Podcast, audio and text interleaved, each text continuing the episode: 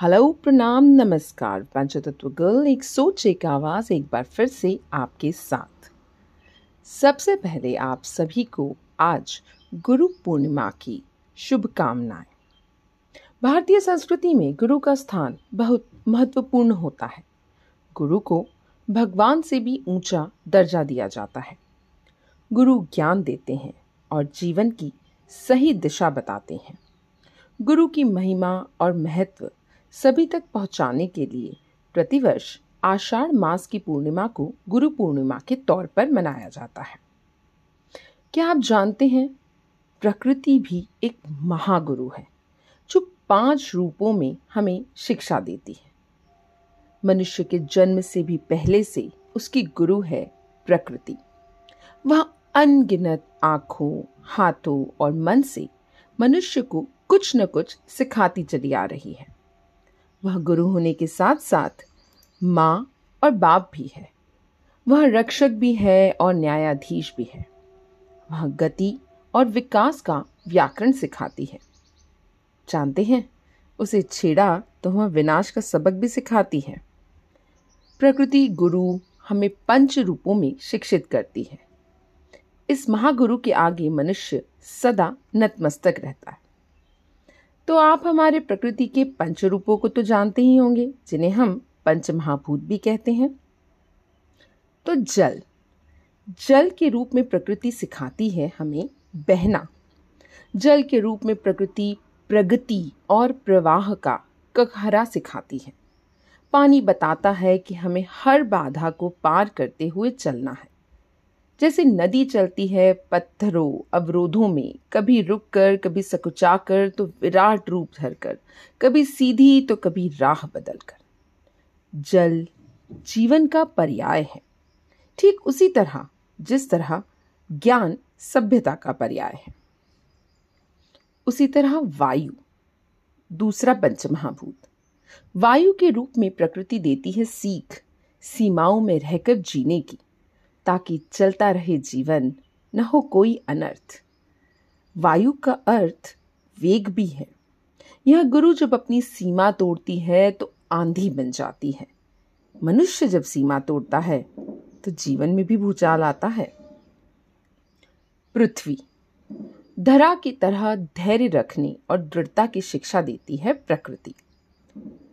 पंच महाभूतों में से एक पृथ्वी के बारे में कहा गया है कि हमारे शरीर में जितना ठोस हिस्सा है, वह पृथ्वी है। पृथ्वी सीख देती है कि डटे रहो, धैर्य मत त्यागो। स्थिर रहना पृथ्वी का गुण है। अपने लक्ष्य और निर्णय पर अडिग रहने का गुण सफल व्यक्तित्व का आधार है। आग। आग से सिखाती है प्रकृति अपनी ऊर्जा का सही उपयोग करना और अति उत्साही न होना। आग यानी ऊर्जा। आग का पैमाना बिगड़ा तो दावानल होता है।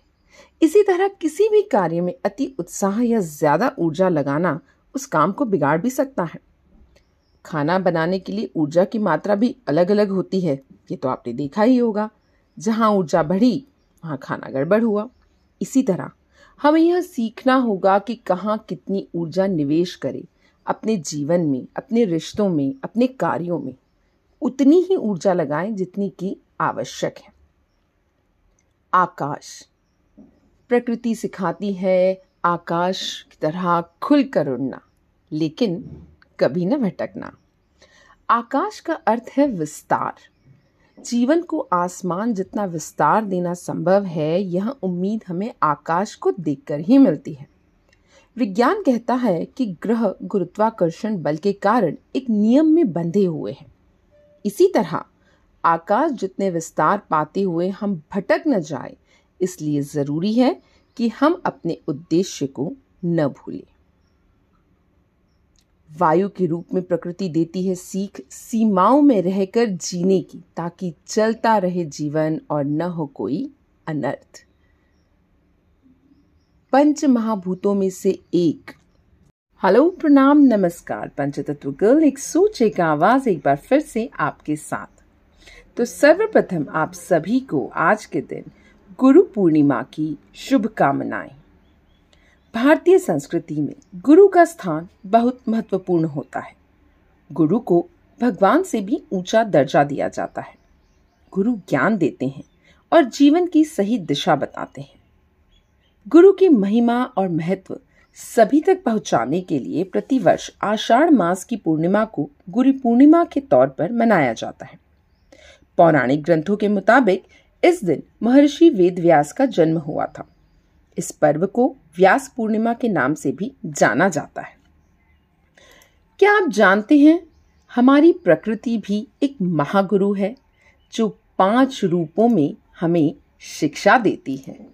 कभी आपने सोचा है हमारे चारों ओर की प्रकृति हमें कितना कुछ सिखा जाती है। जी हाँ मनुष्य के जन्म से भी पहले से ही उसकी गुरु है प्रकृति। वह अनगिनत आँखों, हाथों और मन से मनुष्य को कुछ न कुछ सिखाती चली आ रही है। वह गुरु होने के साथ साथ माँ और पिता भी है। वह रक्षक भी है और न्यायाधीश भी है। वह गति और विकास का व्याकरण सिखाती है। उसे छेड़ा तो वह विनाश का सबक भी सिखाती है। प्रकृति गुरु हमें पंच रूपों में शिक्षित करती है और इस महागुरु के आगे मनुष्य सदा नतमस्तक है। तो हमारे पंच रूप, यानी कि पंच महाभूतों से तो आप जानकार ही होंगे। जल। जल के रूप में प्रकृति सिखाती है बहना। जल के रूप में प्रकृति प्रगति और प्रवाह का ककहरा सिखाती है। पानी बताता है कि हमें हर बाधा को पार करते हुए चलना है जैसे नदी चलती है। पत्थरों, अवरोधों में कभी रुक कर कभी सकुचा कर तो कभी विराट रूप धर कर कभी सीधी तो कभी राह बदल कर पर चलती रहती है। जल जीवन का पर्याय है। ठीक उसी तरह, जिस तरह ज्ञान यह सभ्यता का पर्याय है। वायु वायु के रूप में प्रकृति देती है सीख सीमाओं में रहकर जीने की, ताकि चलता रहे जीवन और न हो कोई अनर्थ। वायु का अर्थ वेग भी है। यह गुरु जब अपनी सीमा तोड़ती है तो आंधी बन जाती है। मनुष्य जब सीमा तोड़ता है तो आपने देखा होगा, जीवन में भी भूचाल आ जाता है। पृथ्वी। थरा की तरह धैर्य रखने और दृढ़ता की शिक्षा देती है पृथ्वी। पंच महाभूतों में से एक पृथ्वी के बारे में कहा गया है कि हमारे शरीर में जितना ठोस हिस्सा है, वह पृथ्वी ही है।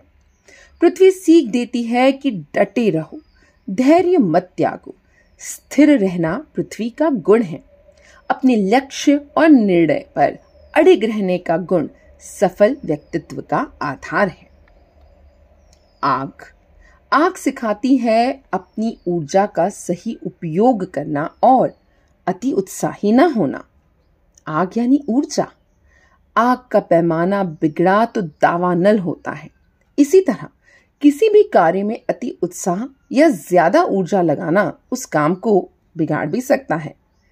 जैसे खाना बनाने के लिए ऊर्जा की मात्रा भी अलग अलग होती है।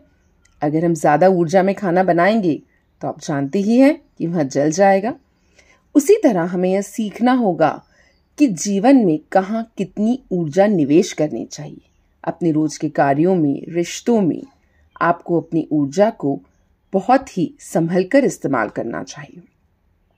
आकाश, वह सिखाता है खुलकर उड़ना, लेकिन कभी न भटकना। आकाश का अर्थ है विस्तार। जीवन को आसमान जितना विस्तार देना संभव है, यह उम्मीद हमें आकाश को देखकर ही मिलती है। विज्ञान कहता है कि ग्रह गुरुत्वाकर्षण बल के कारण एक नियम में बंधे हुए हैं। इसी तरह, आकाश जितने विस्तार पाते हुए हम भटक न जाए, इसलिए ज़रूरी है हम अपने उद्देश्य को न भूलें।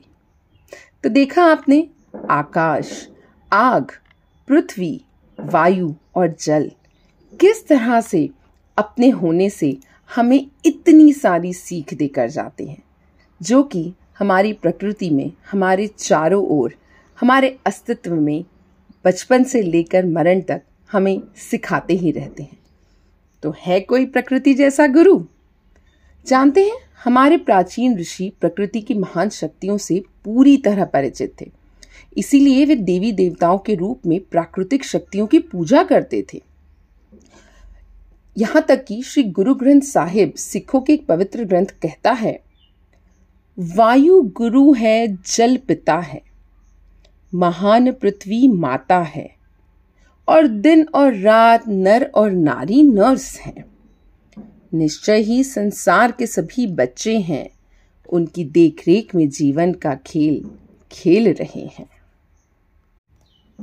हमें समझना होगा कि प्रकृति के माध्यम से हम देखते हैं। प्रकृति के माध्यम से ही हम सुनते हैं। प्रकृति से भय और प्रकृति से ही सच्चा सुख मिलता है। वेद, पुराण, पश्चिमी शास्त्र और सारी सोच यह प्रकृति की ही देन है। प्रकृति से ही हमारे अंदर अच्छे और बुरे के विचार विकसित होते हैं और स्वभाव में भी मान अपमान का विचार आता है। पर जानते हैं दुर्भाग्य से आज हम प्रकृति के साथ टकराव की राह पर है और पर्यावरण को नुकसान हमारे समय का सबसे बड़ा अभिशाप बन गया है। आप प्रकृति के पास उसके सिद्धांतों के साथ आते हैं और वह उन सभी को ध्वस्त कर देती है। हमारा प्राकृतिक पर्यावरण खत्म हो रहा है। नदियाँ सूख रही हैं, वन क्षेत्र सिकुड़ रहा है, पहाड़ियाँ गायब हो रही हैं हमारा यह नीला ग्रह इतने खतरे में है जितना पहले कभी नहीं था।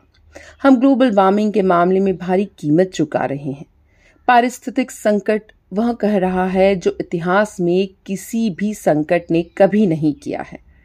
हमें एक नई मानवता की प्राप्ति के लिए चुनौती दे रहा है। सरासर अहंकार और झूठी धारणाओं के तहत हम प्रकृति के नियमों का उल्लंघन कर रहे हैं और ईश्वरीय आदेश द्वारा प्रचुर मात्रा में बनाए गए जीव जंतुओं और वनस्पतियों के साथ खिलवाड़ कर रहे हैं। आवश्यकता इस बात को समझने की है कि परिस्थितिक संकट मनुष्य की पूर्ण अज्ञानता से उत्पन्न आध्यात्मिक संकट का एक लक्षण है। वह अपमानजनक वातावरण में एक और प्रकार की गर्माहट है। इच्छाओं, जुनून और लालच की, जिसने आत्मा के वातावरण को प्रभावित किया है। शांति और सद्भाव के जीवन का आनंद लेने के लिए हमें अपने प्राकृतिक पर्यावरण को संतुलित करने का प्रयास करना चाहिए। तो आज के दिन मित्रों, प्रण लीजिए गुरु पूर्णिमा के दिन।